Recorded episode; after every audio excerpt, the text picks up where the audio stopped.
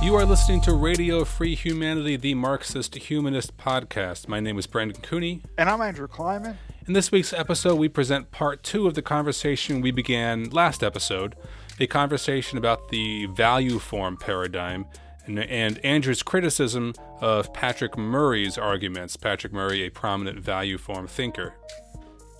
To hear more episodes of Radio Free Humanity, to read more about the issues discussed, or to join in the conversation, please do visit MarxistHumanistInitiative.org. You can also make a donation to the podcast there on the website.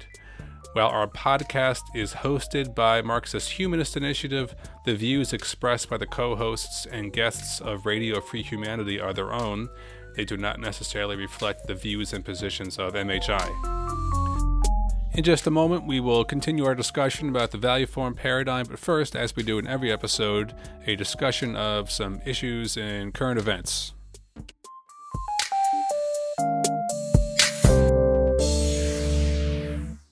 For this current events section, we're, going to be talking about a piece called You Don't Owe Joe Biden Anything Shaming the Left as Immoral and Bad Politics. It appeared in Salon on May 9th of this year and maybe Andrew, you're more prepared to tackle the author's name than I am. Her name is Varsha Gandikota Nellutla. Sounds good to me. Okay, maybe we can call her VGN or something.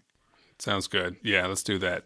So, usually when we talk about an opinion piece like this, we begin with a short summary of the piece. I'm going to try to do that here, although I find her argument somewhat meandering. I don't think sentences and paragraphs support arguments and sub arguments, but we'll give it a shot. I mean, her main her main concern is to talk about this what she, what she considers this phenomena of Sanders supporters being vote shamed, uh, being told it's morally wrong to withhold their vote from Biden or to prioritize voting against Trump now.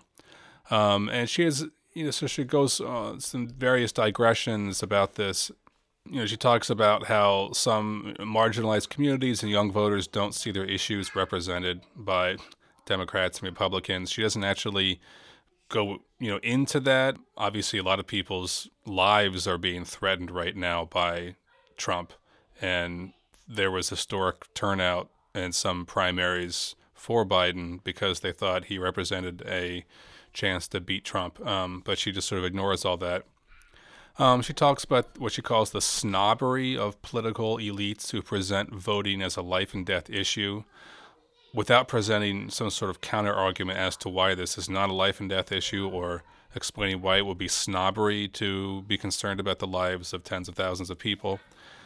She sort of pivots instead and just does a, your typical like whataboutism bit and talks about Obama as deporter in chief she interrogates interrogates this notion that citizens owe their vote to a party you know leaping over the whole life and death question and just going to this notion of owing a vote although i'm not sure why why calling something a life and death issue means someone says that people owe their vote to a party.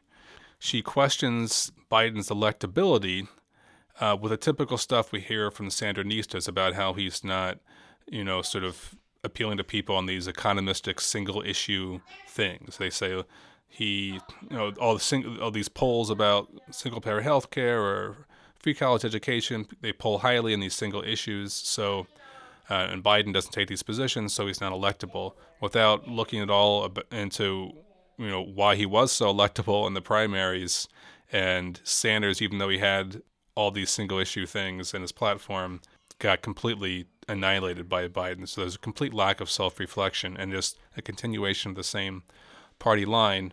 And then she says that stifling criticism of Biden will reinforce the right's attack on liberal elitism. And, and then she goes on to characterize Obama Trump voters as inherent as being motivated by anti and neoliberal sentiment and to suggest that if that sort of neoliberalism isn't questioned, then all these voters are going to be turned off by it. And then she ends with reiterating the point that withholding uh, one's vote can be a, a, type of bargaining power and sort of reinforcing her thesis, I guess, which is not implicit, but that this is really about social Dems taking over or, or exerting their power over the Democratic Party.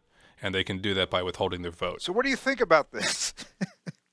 I mean, just going through and trying to summarize her argument uh, is should almost serves as a critique by itself. But I mean, basically, this seems like a big hissy fit. I mean, the Sandernistas lost, and instead of reevaluating any any of their assumptions about their tactics, and uh, they she just wants to continue the same party line um, and make this election all about the importance of uh, taking over the Democratic Party and winning people to the to the Democratic Party with economic populist proposals. Even though clearly the primaries were a referendum on that strategy, and that strategy lost miserably in the primaries. I mean, when she's saying, How dare you vote shame us, she's really saying, How dare you say that we lost for a reason and then insist that we prioritize defeating Trump uh, over continuing this pointless quest to uh, further Sanders socialism over uh, other priorities. Um, and she continues this populist line that the only way to defeat Trump is through these, you know, single issue economic uh, populist proposals, even though um, there's very little evidence that that is actually can be translated into electoral victories. Yeah, this is, I think, the really important critique that needs to be made. I think you're absolutely right. What what they keep hammering home on is their weakest point.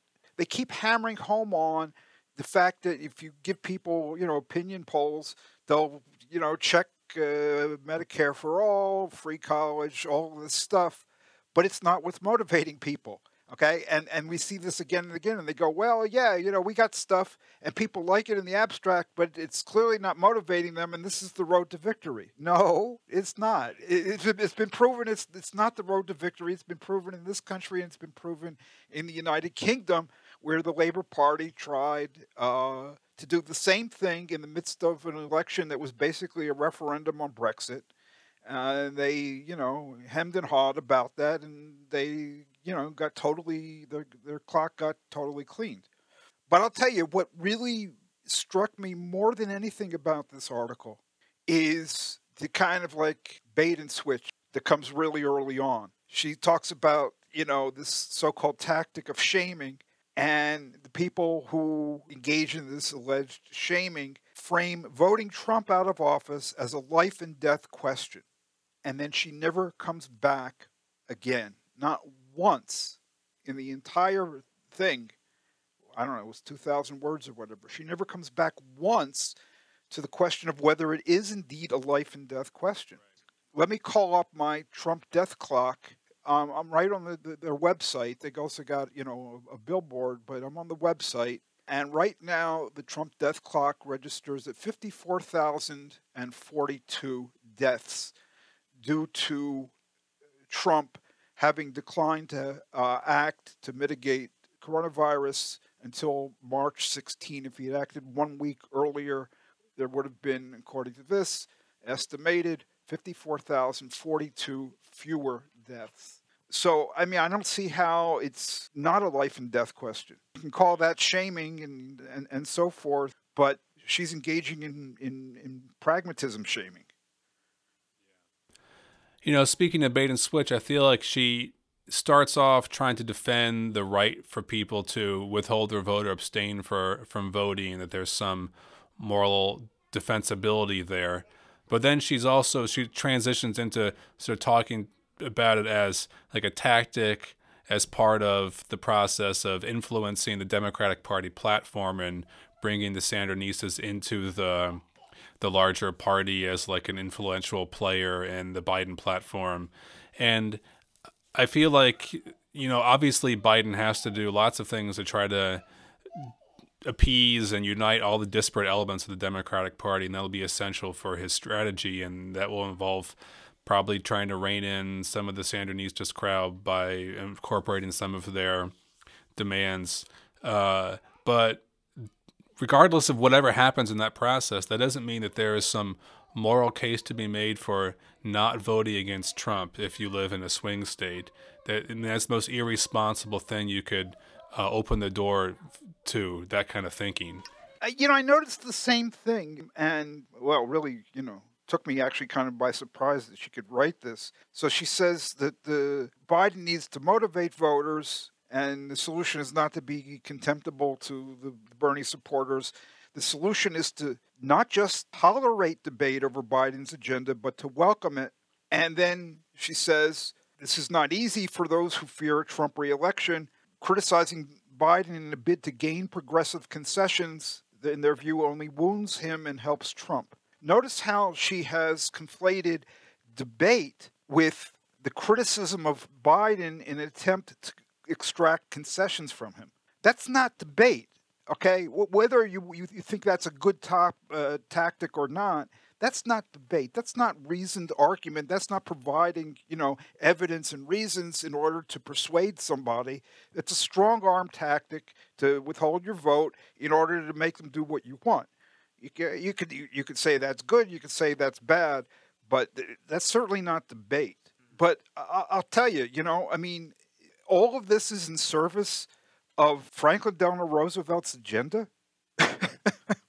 I mean, come on, people. You know, I mean, this is, you know, if if, this is the vision of the future, you know, that is going to animate people. I mean, it's obviously not what's animating, you know, millions of people, millions of black voters in South Carolina and elsewhere in the South and so forth.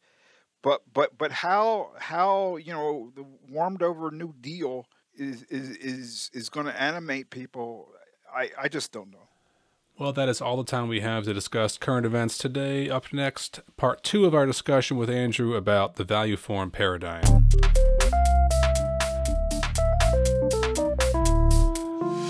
So, one of the most important aspects of this debate over the value form paradigm is this question of what are the historically specific and essential characteristics of capitalism, the things that differentiate capitalism from other modes of production and um, what are you know more ephemeral or secondary characteristics of capitalist production. And as we talked about in the uh, first part of this interview, the value form paradigm really puts money in exchange at uh, at the center of its analysis of the capitalist mode of production. It considers these to be sort of the um, the, the the central and essential characteristics of capitalism.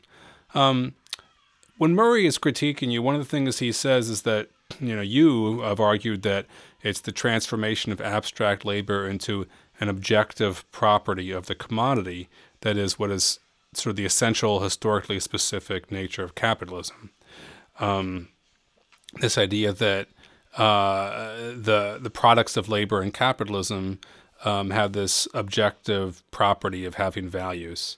Um, and you know, he says, "Why is that uh, essential, the essential thing?" And why, and then he criticizes you for not under, explaining what that has to do with money or circulation. He says that you've left up in the air the question of what, how that relates to the question of money and circulation. So, what is your response to that? Well, uh, he's right that in this particular paper of mine that he's responding to, I did not address why products of labor take the form of value, you know, in commodity producing societies. I've done that elsewhere. I didn't do it in that particular paper. There, in that paper, my task was critique of the value form paradigm. And I was making a different point. So I say that, you know, it's specific to capitalism that labor becomes, you know, embodied in a commodity, an objective property of the commodity. And the point I was making there is that the value form theorists have all along argued that embodied labor value theory is asocial. It's a Ricardian inheritance of Marx, you know, from David Ricardo. It reveals a naturalistic understanding of capitalist production. Capitalism is basically, you know, just like any other society. That's how they regard embodied labor, Marx's references to the embodiment of labor, and so forth. My point was no, they've got it completely wrong. Marx's embodied labor theory is a theory about what is specific to commodity producing societies. When he talks about embodied labor, he's not saying that you know labor is embodied in all forms of society. I mean, in all forms of society, it takes labor to produce things, but the labor doesn't become the subjective property of the, the object that's produced. That's specific to commodity producing societies, according to Marx. He's very clear about that. So this is not asocial. It is historically specific. It's not naturalistic. And, eh, you know, I make this argument, and Murray didn't offer any response to the point that I was making. But to answer, you know, his, his query now, why do products of labor take the form of value in commodity producing societies? Why? It's a good question. You know, he says, does this have anything to do with money in circulation? Well, yeah, it has something to do with them. I mean, pretty much everything in capitalism has something to do with everything else in capitalism, right?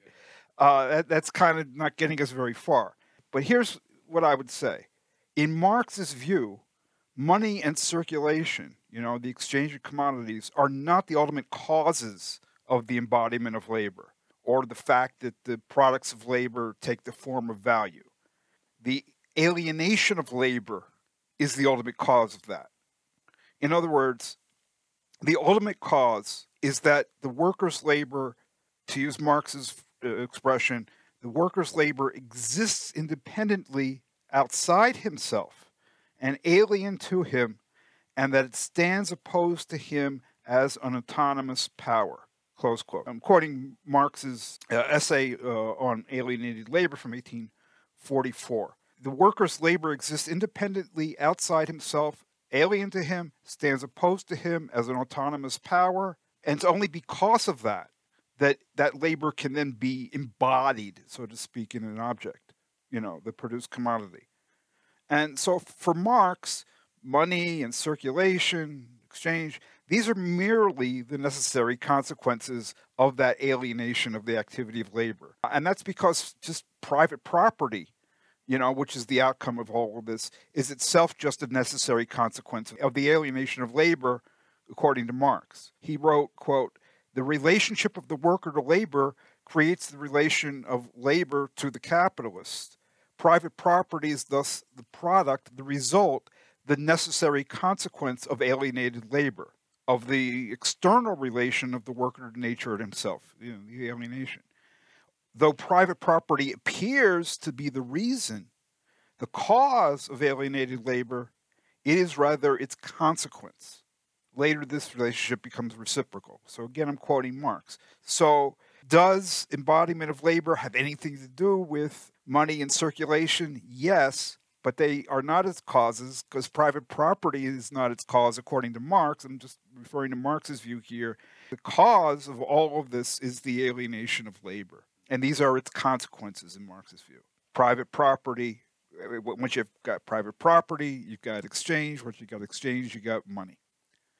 Yeah, I think that that's an important distinction to make about this claim that embodied labor is somehow an ahistorical thing to talk about. I mean, uh, in some senses, the value form paradigm treats um, capitalist production as ahistorically because it treats capitalist production as just a purely technical um, relationship of people to means of production and um, without any sense of the historic specificity of capitalist, the social relations of capitalist production and the way that Marx talks about. Funny you should mention that. At the same point in my article where I say that Marx's embodied labor theory is not Ricardian, uh, I make that exact point. It's like, well, why am I like the only person to see this? Why haven't value form theorists seen what I've just said and just repeated on, on the podcast just now? And I say it's because they have basically the same technical laden understanding of production. You know, that they are the ones who have, you know, this asocial, naturalistic understanding of production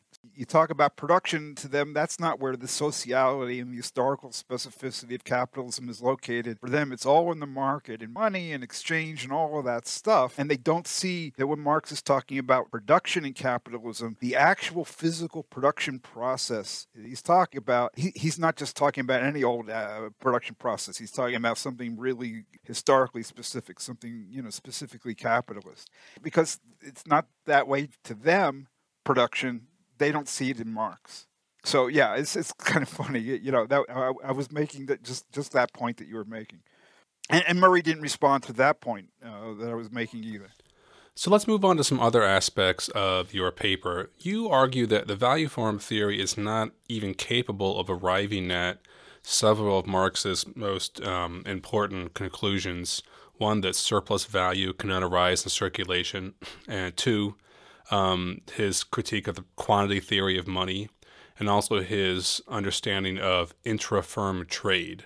And I want to go through those um, each uh, one at a time. But can you provide a short summary of why you argue that um, Murray and the value form paradigm are incompatible with these aspects of Marx? I, I can put it in one sentence. In all of these three cases, intra-firm trade, quantity theory of money, origin of profit, in all three cases, the value form position is incompatible with Marx's theory because Marx's arguments in each case rest squarely on the premise that commodities have determinate prices and, of course, determinate values, fully determinate before they enter into the market. Okay?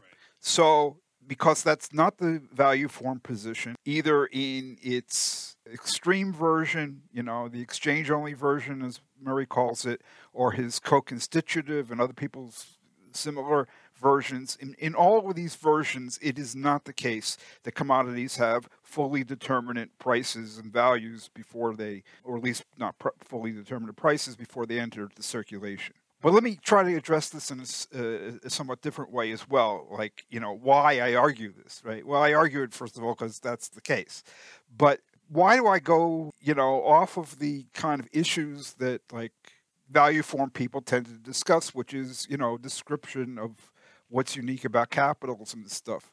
The thing is, you get these different interpretations. You got their interpretation of Marx's text. You've got the interpretation of myself and others, temporal single system uh, in, interpretation. And how do you decide, right? Who is to say who's right and who's wrong? It's very, very easy for everybody to, like, you know, pick their favorite passages and use that as evidence. Well, that's cherry picking evidence, right? You, you really need a strong test and really easy to get wiggle room and to, and to, to wiggle your way out of any problem when you're just looking at passages in the text, words that you can, you know, twist and turn one way or the other. When, however, you have to show that your interpretation arrives at the same conclusion about something else that Marx arrives at. You have to show that you can use the theory as you interpret it to reach this result. That's a lot harder to do. So I like picking in those kinds of cases because they do provide much stronger tests than just finding some some some words and arguing about the, the meaning of the words right? So let, let me also say something like last time we were talking about how i approach responding to murray and I, I made a whole point about well look what i'm trying to do is i'm trying to convict him of error uh, to use keynes's expression so what i'm trying to do is to demonstrate my points one of our listeners said okay but this isn't really clear what you mean by demonstrate so let me try to uh, clarify. What I mean by demonstrate is, well, means show or prove or, you know, something like that, provide the, the needed evidence. But when I say demonstrate, I'm not just trying to convince. It's not like demonstration to a person. It's not convincing them. It's not relative like that. It's laying out what's needed so that any ideal, rational, disinterested person, appropriately employing reason, would come to the same conclusion that I'm coming to and could not come to any other conclusion. So I don't know, you know, actual people can do what they want. They can ignore eh, anything and they can name call and what whatever. But an ideal rational thinker has to be brought to the point where that kind of person is given the pieces of an argument put together in a way where not only am I providing them with the bottom line, with the conclusion, but I'm putting it all together so that they can move themselves, think it through, and take the pieces and arrive at the exact same conclusion and see that there is no other conclusion that one can arrive at. Okay, that's what I'm trying to do at least. Okay, that's what I mean by demonstrate. That's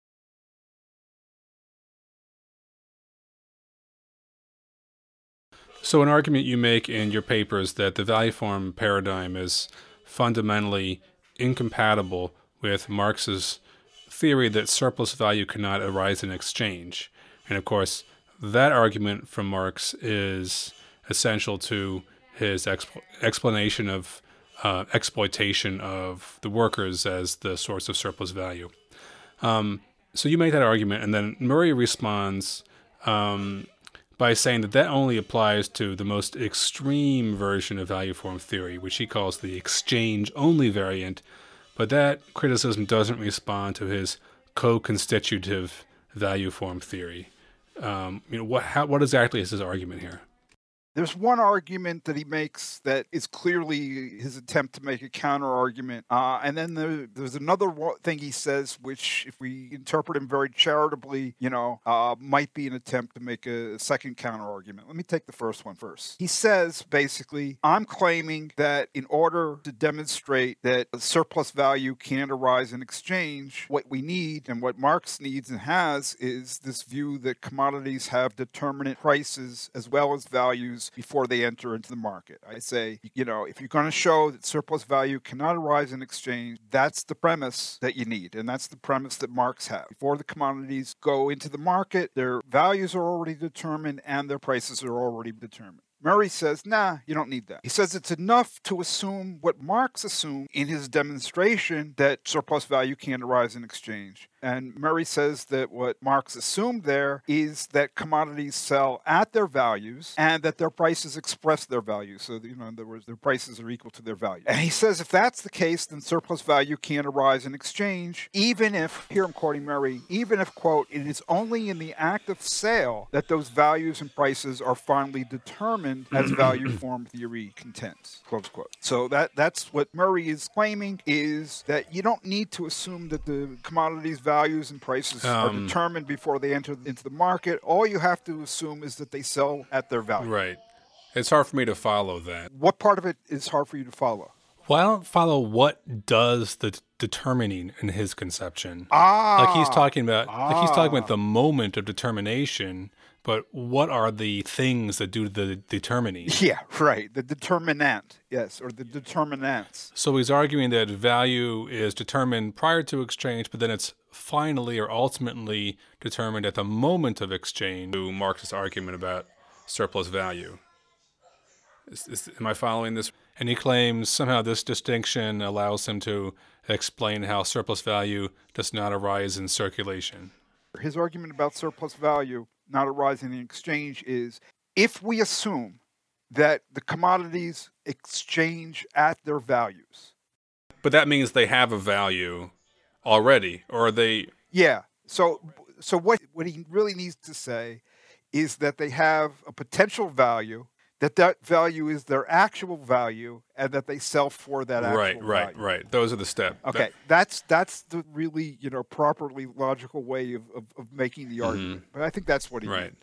Okay. Okay, so if that's the case, then the, the potential value becomes the actual value value, and there's no problem. Right. Right. So then the discussion seems to hinge on this question of uh, what he means by finally determined. It's not clear to me what the f- forces are, the de- determinants are at this final moment, and how they're different from the, the moment before exchange. I look. I assume that when they say here are the determinants of value, that they're basically talking about you know a pretty plain reading of Marx's Capital, determinants of value. When it comes to determinants of price, either the potential before exchange or the actuality in and through exchange, it's a lot less clear to me, much less clear to me. I don't think that the, I, I have never read anything systematic in terms of a theory or anything systematic in terms of an interpretation from them about what are the, the determinants what we get is some general sense of market phenomena mattering and affecting things. But that's not a complete, you know, description or account of what are the various factors uh, that go into making price what it is and not some other price, right? That's what that's what you would want. It's not there, especially in, in Murray's work. He he in this in this one counter argument, which might be his only counter argument, he's not getting into any of that because he's made an assumption that evades all of that. And the assumption is that the commodities exchange at their value as determined in production, you know, and that the market has no effect. So, so you know, so he's saying, look, if the market has no effect, then the market has no effect. Well, yeah, it's a tautology, right? But but but the thing is, he says that this was Marx's assumption, and that's not true. We should get into that because I think people often make mistakes about when Marx does and does not um, equate price and value and when that is or isn't important for arguments that he makes. He's saying that in chapter 5 of volume 1 of Capital, that is the chapter in which Marx demonstrates that surplus value, extra value, profit, cannot arise in exchange. That's where Marx demonstrates it. Chapter 5, volume 1. Murray is claiming that the premise of Marx's demonstration in chapter 5, volume 1 is that the commodities exchange at their values. They sell for their values. So there's no difference between their value and their price, and therefore the sum of all the prices is equal to the sum of all the values because every single price is equal to every single value. The market doesn't change anything, and therefore the market doesn't change anything. That, that's the tautology. The, the problem is it's just completely false. Marx did not, did not, did not assume in chapter 5 of volume 1 that the commodities are exchanging at their values. He begins, he says, okay, if they exchange at their values, here's the way it works. And then he says, well, let's imagine that, you know, some of them exchange for more than their values. Okay? And then he says, here still, you're not going to get surplus value arising in exchange because the gains that some people get in exchange are exactly offset by the losses of other people in exchange. If one person sells something for more than it's worth, the other one is paying more than it's worth. So if one person sells for, you know, $12, something for $12 more than it's worth, somebody on the opposite side of this that transaction is shelling out $12, you know, more than it's worth and the $12 gain of the one is equal to the $12 loss of the other and you know so it's a zero sum game it's a wash there's no uh, profit being made in the aggregate in this way you know?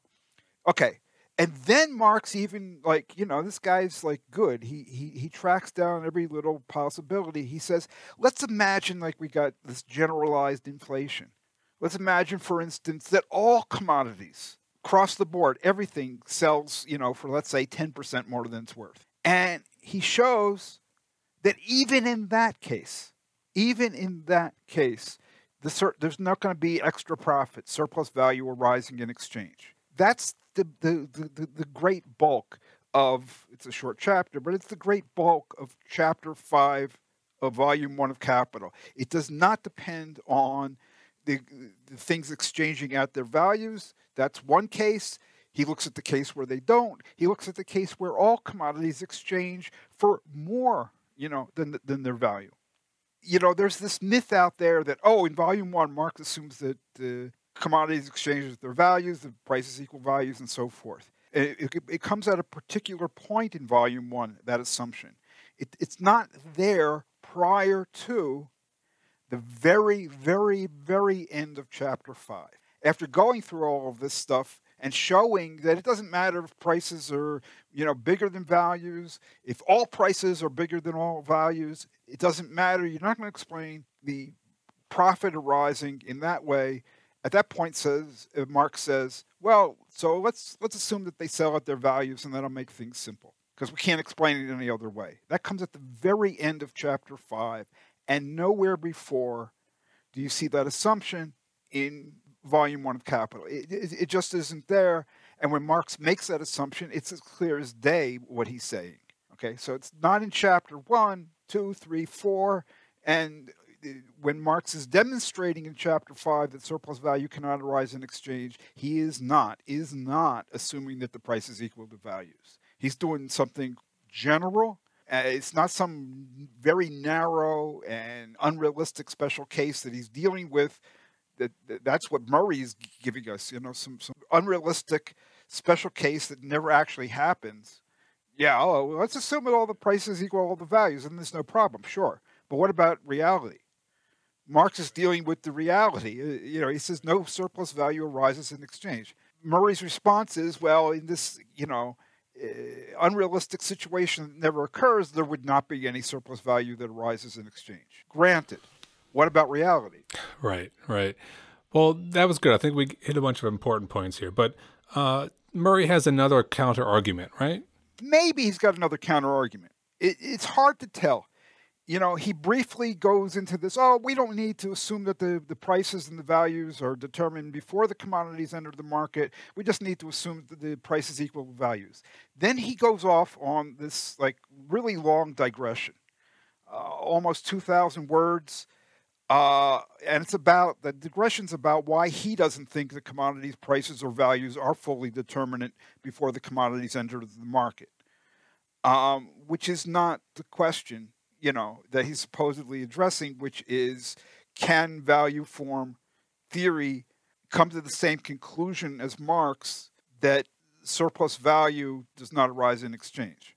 But he's going into this long digression about his view of why commodities prices and values are not fully determined before the commodities enter the market. But at the end of this very long digression, he makes another point, and it's a point about gains and losses of value in exchange it might just be part of that general digression, that point at the end, but on a charitable reading, you can construe it as a second kind of attempted counter argument to, to my demonstration in, in my critique. Here's what he wrote. He says that in order to, quote, defend the notion of gains and losses in exchange, it is not necessary for commodities prices to be fully determined before the commodities enter into the process of exchange. All that's needed is that, quote, commodities have valid prices, which was the observational basis of Marx's theory of value. If a commodity has a valid price and is sold above or below that price, it'll be one person's gain and another's loss, just as Marx argues. Close quote. So what what does Murray mean by valid prices? Because that confuses me. I don't really know what he means by valid prices. Uh, I I researched the question. Uh, he has a whole paper where he goes into it, and I researched it. I read every word carefully. I still don't know. okay, well, uh, leaving aside the question of valid prices and what he means by that, what do we make of his argument? Irrespective of this valid stuff, Murray is saying, okay, if a commodity has a okay, valid price, and it's sold above or below that price, it'll be one person's gain and another's loss, just as Marx argues problems with that argument really don't depend on the word valid. The problems are, are elsewhere. Okay, so I've got a response, but it doesn't hang on, on, on this issue of, of, of, of valid. Okay, first of all, say he says it'll be one person's gain and another's loss. Well, obviously, one gains, the other loses. The question is whether additional profit or surplus value can arise in that process of gain and loss. So, what I think Murray was trying to argue here is that the gainer's gain and the loser's loss exactly offset one another. In each case, and therefore in the aggregate, so that it's a wash, zero sum game. Exchange just redistributes the, the value, some gain, some lose to an equal extent, and in the aggregate, there's no additional value, surplus value, profit arising. I think that's what Murray wants to say. Right. But it's not clear to me how that helps his argument because this is not possible unless commodities already have value prior to exchange. Bingo. That they were just that this is this idea that I mean Marx argued there's a zero sum game and that some people can be winners and losers, but that's because the values are predetermined and surplus value has already been created. So so how does this help? Why why is Mark uh, Murray using this to help him and understand what his what he's trying to do? Well, you, you you just answered the whole thing in a nutshell. Give this man the car. You just won the car. This is it. This is no. This is it, Brendan. He can't do it. He can't. He can't say what he's saying. On the basis of his theory, it doesn't work. Yeah. It just does not work. Let me try to expand on this. But yeah, you got you got it in a nutshell.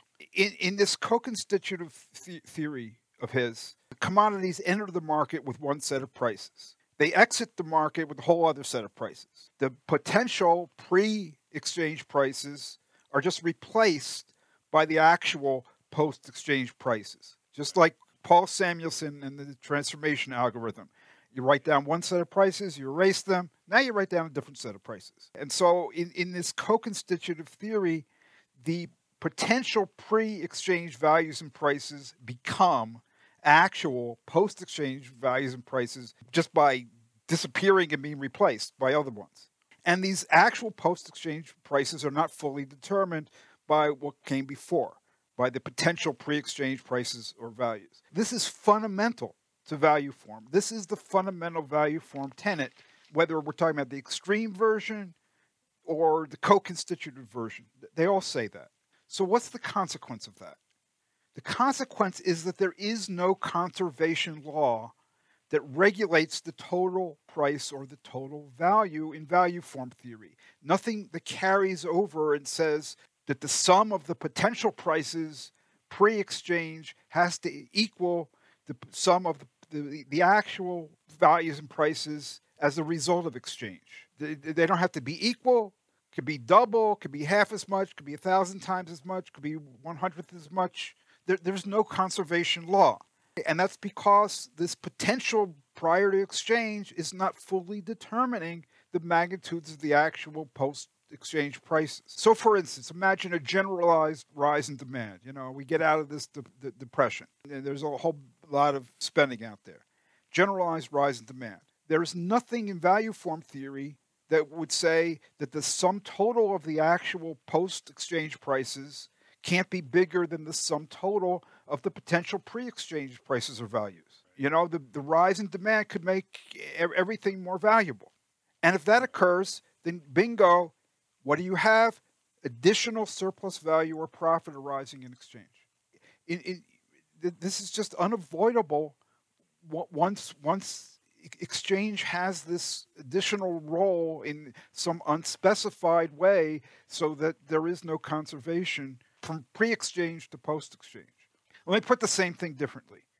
Murray gives us the following sentence If a commodity has a valid price and is sold above or below that price, it will be one person's gain and another's loss, just as Marx argues. Murray wrote that, but he has no warrant to write it. His value form theory forbids him from writing that. Commodity has a valid price, is sold above or below that price. Okay, that makes no sense in light of his theory. All he can properly say is that the commodity had a valid potential price prior to sale, and that after the sale, it no longer has that price.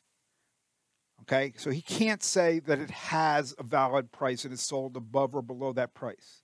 All he could properly say is it had a valid price, it's now sold for more or less than that value that it had. But because it no longer has that price, it's been imp- it's not possible to say that it's been sold for more or less than it is now worth. So the whole concept of gains and losses in exchange has no meaning here in, in, in value form theory. That means that things are sold for more or less than they're now worth, not for more or less than they were worth back in 1943. So, in addition to all the problems that value form theory has with explaining surplus value the way Marx does, um, you say it also has a problem with explaining intra firm trade. And I think that's a topic people are less familiar with. Can you explain uh, what, what, what your argument is here? Intra firm trade is a big deal in reality. And when it comes to issues of taxation and, and, and, and tax avoidance and, and, and stuff international. But basically, it means one part of a firm or company, a parent company, a subsidiary, makes products at one stage of production and a different part of the company uses those products as inputs into a further stage uh, of production. So, in effect, one part of the company is selling inputs to a different part of the same company, or a subsidiary is, is, is, selling to the parent company. For instance, take cars, General Motors plants in different parts of the world. One produces engines, one produces axles, one produces carburetors, and so forth. And then these all come to some GM assembly operation somewhere else in the world. So they're all shipped, you know, to the, the, assembly uh, operation. So the GM auto assembly operation is buying its inputs from GM part suppliers. Okay, part of the same parent company. That's intra-firm trade. And Marx talks about this. Yeah, I mean, he doesn't use the term intra-firm trade, but in this manuscript that almost made it into volume one of Capital, and kind of like at the last moment, Marx said, nah, I, I don't see that I'm going to be publishing volume two of Capital, any, any book two, anytime soon. So I don't need a transition.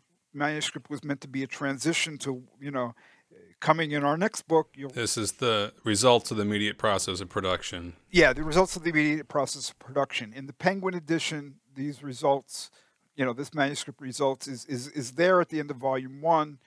Uh, you can also find it uh, online. Anyway, this this is a very late manuscript compared to like publication of volume one. It was written almost right before um, Marx finalized volume one and put it out.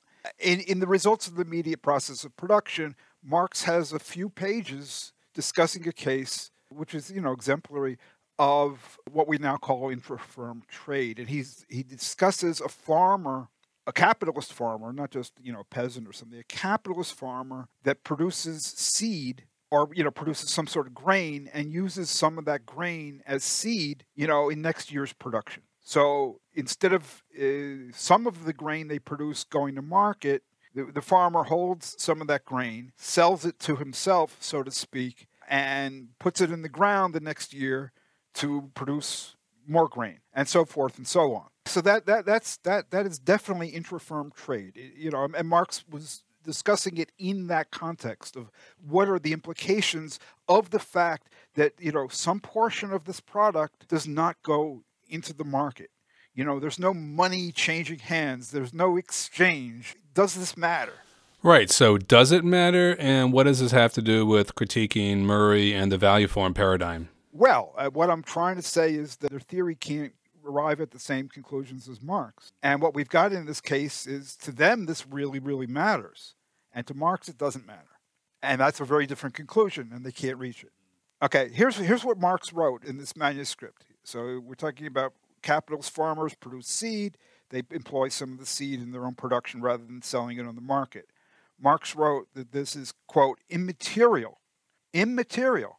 It is unimportant whether, as in the case of seed and farming, a portion of the product is at once employed by the producer as a means of labor, or whether it is first sold and then converted back into a means of labor. It doesn't matter whether they sell it or not, or whether they, so to speak, sell it to themselves.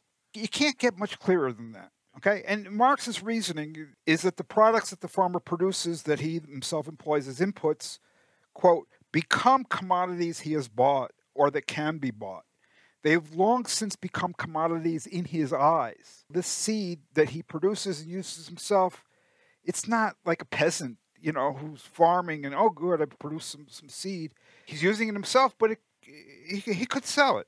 It's commodity in his eyes, since they are articles, means of labor, at the same time values forming part of his capital. And when he returns them into production without passing through the market, he includes them in his calculation as things sold himself as, as producer. That's what Marx says. So they have it's their commodities and they have prices and values and they do not enter the exchange prices at all. So right. there's no right. way for value form theory to um, or the value form paradigm to explain what how Marx comes to this argument. Um, well, I don't think so. Murray thinks so. We can talk about who's right. Yeah. So Murray has um, a discussion of this. Yeah, uh, sort of. Yeah. Ba- ba- basically, you know, in my paper when I present this, I'm saying, okay, look, you guys, tell me the difference mm-hmm. between the portion of the seed that the farmer sells to others and the portion of the seed that he sells to himself. You know, tell me the difference between the revenues that he obtains in the market, the farmer, by selling the stuff, and those that he obtains through intra-firm trade when he sells to himself. Or tell me the difference between the cost that he incurs by buying stuff in the market and the cost that he incurs by, you know, producing this stuff and, and, and buying from himself you know, can can can value form theory make any sense uh, uh, of this? You know, and basically the way to make sense of it is to say, look, it's all the same whether it goes through the market or not. And so it's a challenge, you know, to value form theory. Can you, on the basis of your theory, explain what is basically immaterial and in Marx's view was immaterial and and and and, and or or do you have to say that the farmer is not selling to himself and he doesn't get any profit and so forth right so murray's response is kind of unfortunate let me read it to you Kliman asks, what is the difference between the portion of the seed the farmer sells to others and the portion he sells to himself? Murray says, the difference is this. In the case of what he sells to others, the farmer receives money for the seed. The value of the seed has definitively actualized itself, whereas he has no money as yet from the seed that he, quote, sells to himself. Marx's point is that if the seed is used successfully in producing the next harvest of grain, and the grain is sold at a price that passes through the value of the seed that the farmer, quote, sold, close quote, to himself, then the value of the seed passes through. So the thing gets a value if, it, if somewhere down the line something eventually sells.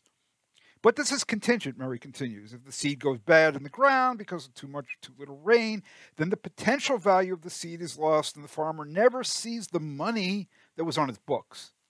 So Murray's basic argument is that all of this is potential until the moment of truth. And the moment of truth is when you got something, either the product or the product of the product or the product of the product, something produced using inputs using inputs that then goes to market and that's what determines retroactively the, the, the, whole thing you know or maybe not retroactively but but but you know whether the any any any of this has a value is all only fully determined and confirmed if something sells on the market some ultimate result of this sells on the market yeah, that sounds like a problematic. Well, argument. I anticipated the argument in my paper and I pre-responded to it. I have a, a mm. footnote that basically says, "Hey, value formists, don't go there because you can't go there," and he went there mm-hmm. anyway.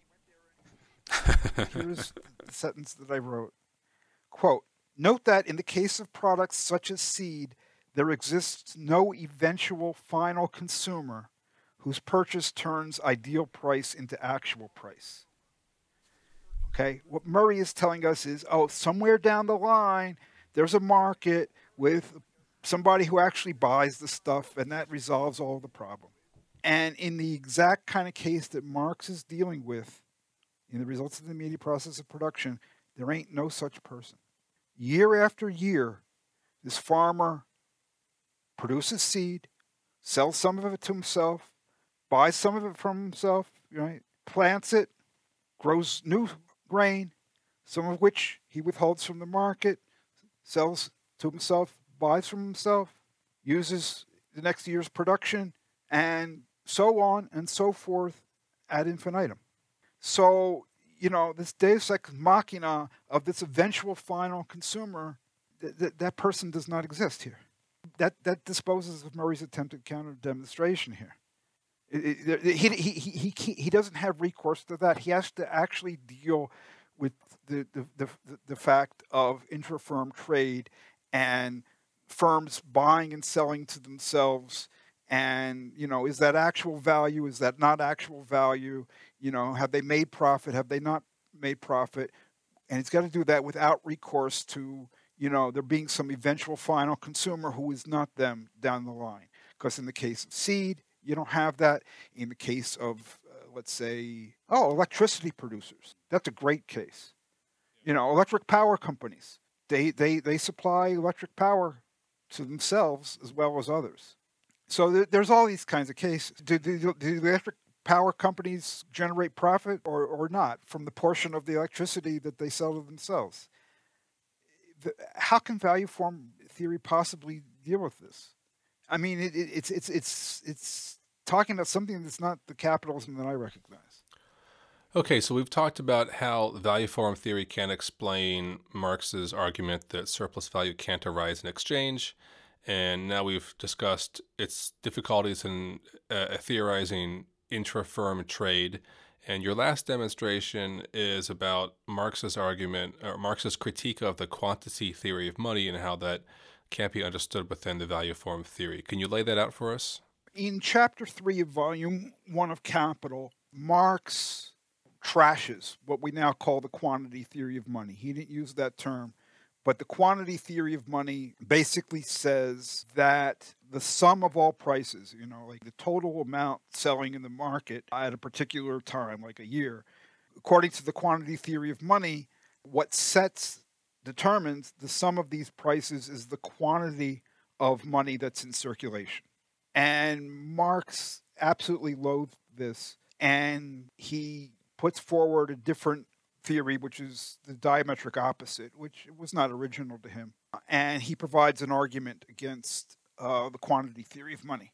And that argument against the quantity theory of money rests on the idea that the commodities have determinate, fully determinate prices as well as fully determinate values before they enter into the market. So, what I'm saying is that to answer the quantity theory of money, Marx employs a premise that is the diametric opposite of what both versions, exchange only and co constitutive, both versions of value form theory say. And that he needs, and I go on, I say, this is the premise that is needed to refute, disprove the quantity theory of money. It's only on the basis of this that a disproof can be coming. Right. And Murray has some kind of counter argument here, presumably?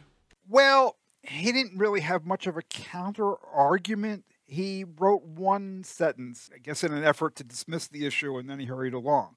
The sentence is this from Murray quote, What is required to refute the quantity theory of money is not that the prices of commodities are finally determined before they enter the market, but only that they have valid prices close quote. But I don't consider that an argument because there was no attempt to prove this or even to provide an argument in support of it.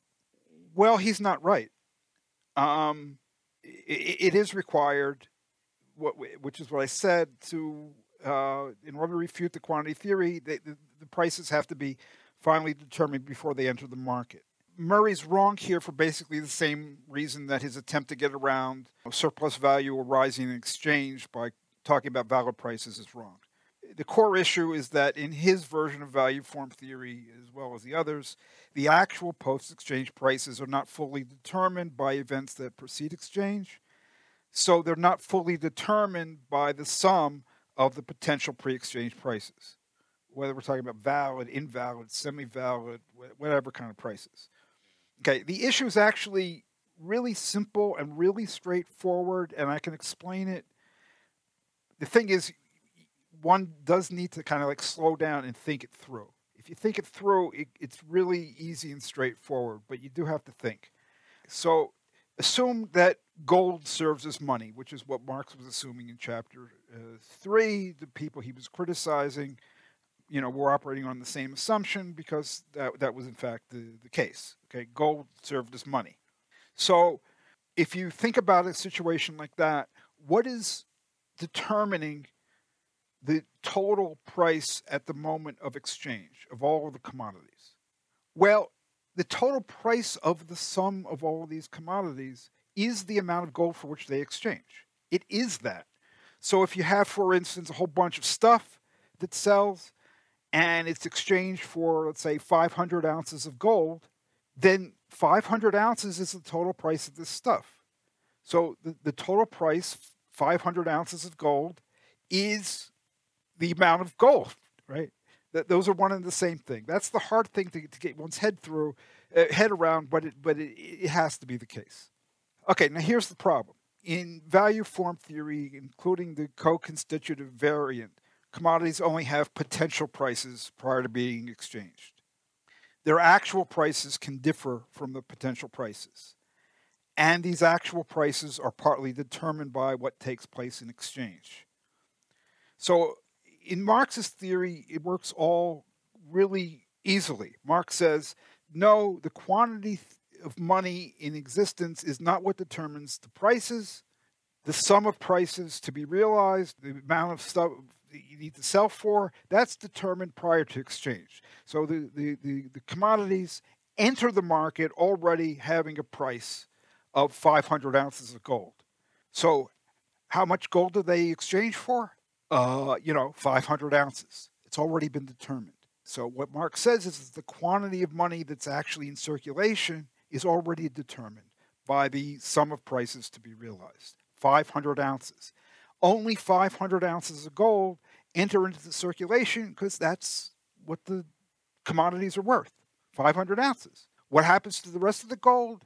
You know, it, it, it's in the banks, it's God knows where, but it's not circulating in the market. So that's Marx's theory.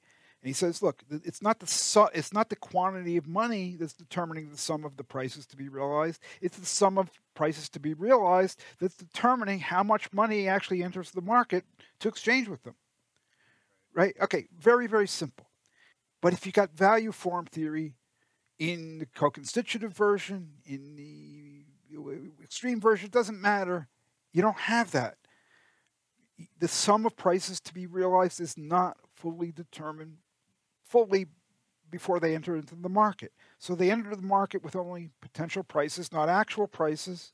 And so their potential price is 500 ounces of gold. What's their actual price? Oh, well, that partly deter- depends on what happens in exchange. 500 ounces, 700 ounces, 346 ounces, God knows.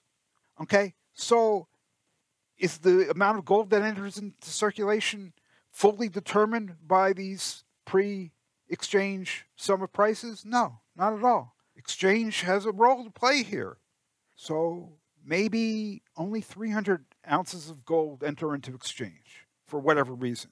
So the commodities exchange for 300 ounces of gold, which means that their total price is, their actual total price is not the 500 ounces of gold, it's 300 ounces of gold. So, what's the implication of this? The sum of prices that's being determined here, which is not 500 ounces, the one going in, but 300 ounces, the one coming out of exchange, that sum of prices has been determined by the total quantity of money in circulation 300 ounces. That is the quantity theory of money. That is the forerunner of modern monetarism you know, Milton Friedman and, and all of that. It's what Marx opposed, you know, four square opposition, but it's what value form theory implies. So the, the point, very simply, is that in contrast to Marx's theory, value form theory can't possibly say that the amount of gold that's in circulation is dictated by the sum of prices to be realized, the pre exchange prices. It has to say that those were only potential prices, that actual prices can differ, and that the magnitudes of actual prices are partly determined by what happens in exchange, you know, which means uh, how much gold they happen to sell for. So the amount of gold they happen to sell for is partly determining their prices. Let's imagine you have a value form theorist who, who did try to argue Marx was right. The amount of gold that's in circulation is dictated by the sum of prices to be realized. Fully determined pre exchange prices. That's what sets the amount of gold that circulates. Let's imagine they, they, they try to make that argument. What they'd be arguing, in effect, is that the sum of actual post exchange prices has to equal has to equal the sum of potential pre exchange prices. But what's that mean? It means exactly that exchange plays no role in determining the magnitude of total price. And that's a repudiation of the core of value form theory, including, Mur- including Murray's version. Hey, before we run out of time, here are a few words from Anne Jaclard, Organizational Secretary of Marxist Humanist Initiative, the organization which sponsors this podcast. Hello, this is Anne Jaclard, Organizational Secretary of Marxist Humanist Initiative. Marxist Humanist Initiative, or MHI, aims to contribute to the transformation of this capitalist world by projecting, developing, and concretizing the philosophy of Karl Marx and its further development in the Marxist humanism articulated by Raya Dunayevskaya. We are not a political party, nor are we trying to lead the masses whose emancipation must be their own act. But we have seen that spontaneous actions alone are insufficient to usher in a new society. We seek a new unity of philosophy and organization in which mass movements striving for freedom lay hold of Marxist philosophy of revolution and recreate society on its basis. Today's political, economic, and environmental crises present a moment to engage people in discussion of these ideas. MHI is dedicated to the task of proving theoretically that an alternative to capitalism is possible. We are distinguished by our economic analyses, which demonstrate that the only opposite to the current world economic system is its abolition and replacement with one not based on the production of, quote, value. Because capitalism cannot be fundamentally reformed, attempts to reform it lead to an intensification of state capitalism, not socialism. MHI's ideas and actions, as well as our structure and rules, are guided by the interests of working people and freedom movements, of people of color, LGBTQ people, other minorities, youth, and all those around the world who are struggling for self determination in order to freely develop their own human natures. We have no interests separate and apart from theirs. We intend to practice as well as espouse a two way road between our organization and people outside it as essential to developing a single dialectic in the relationship of theory to practice.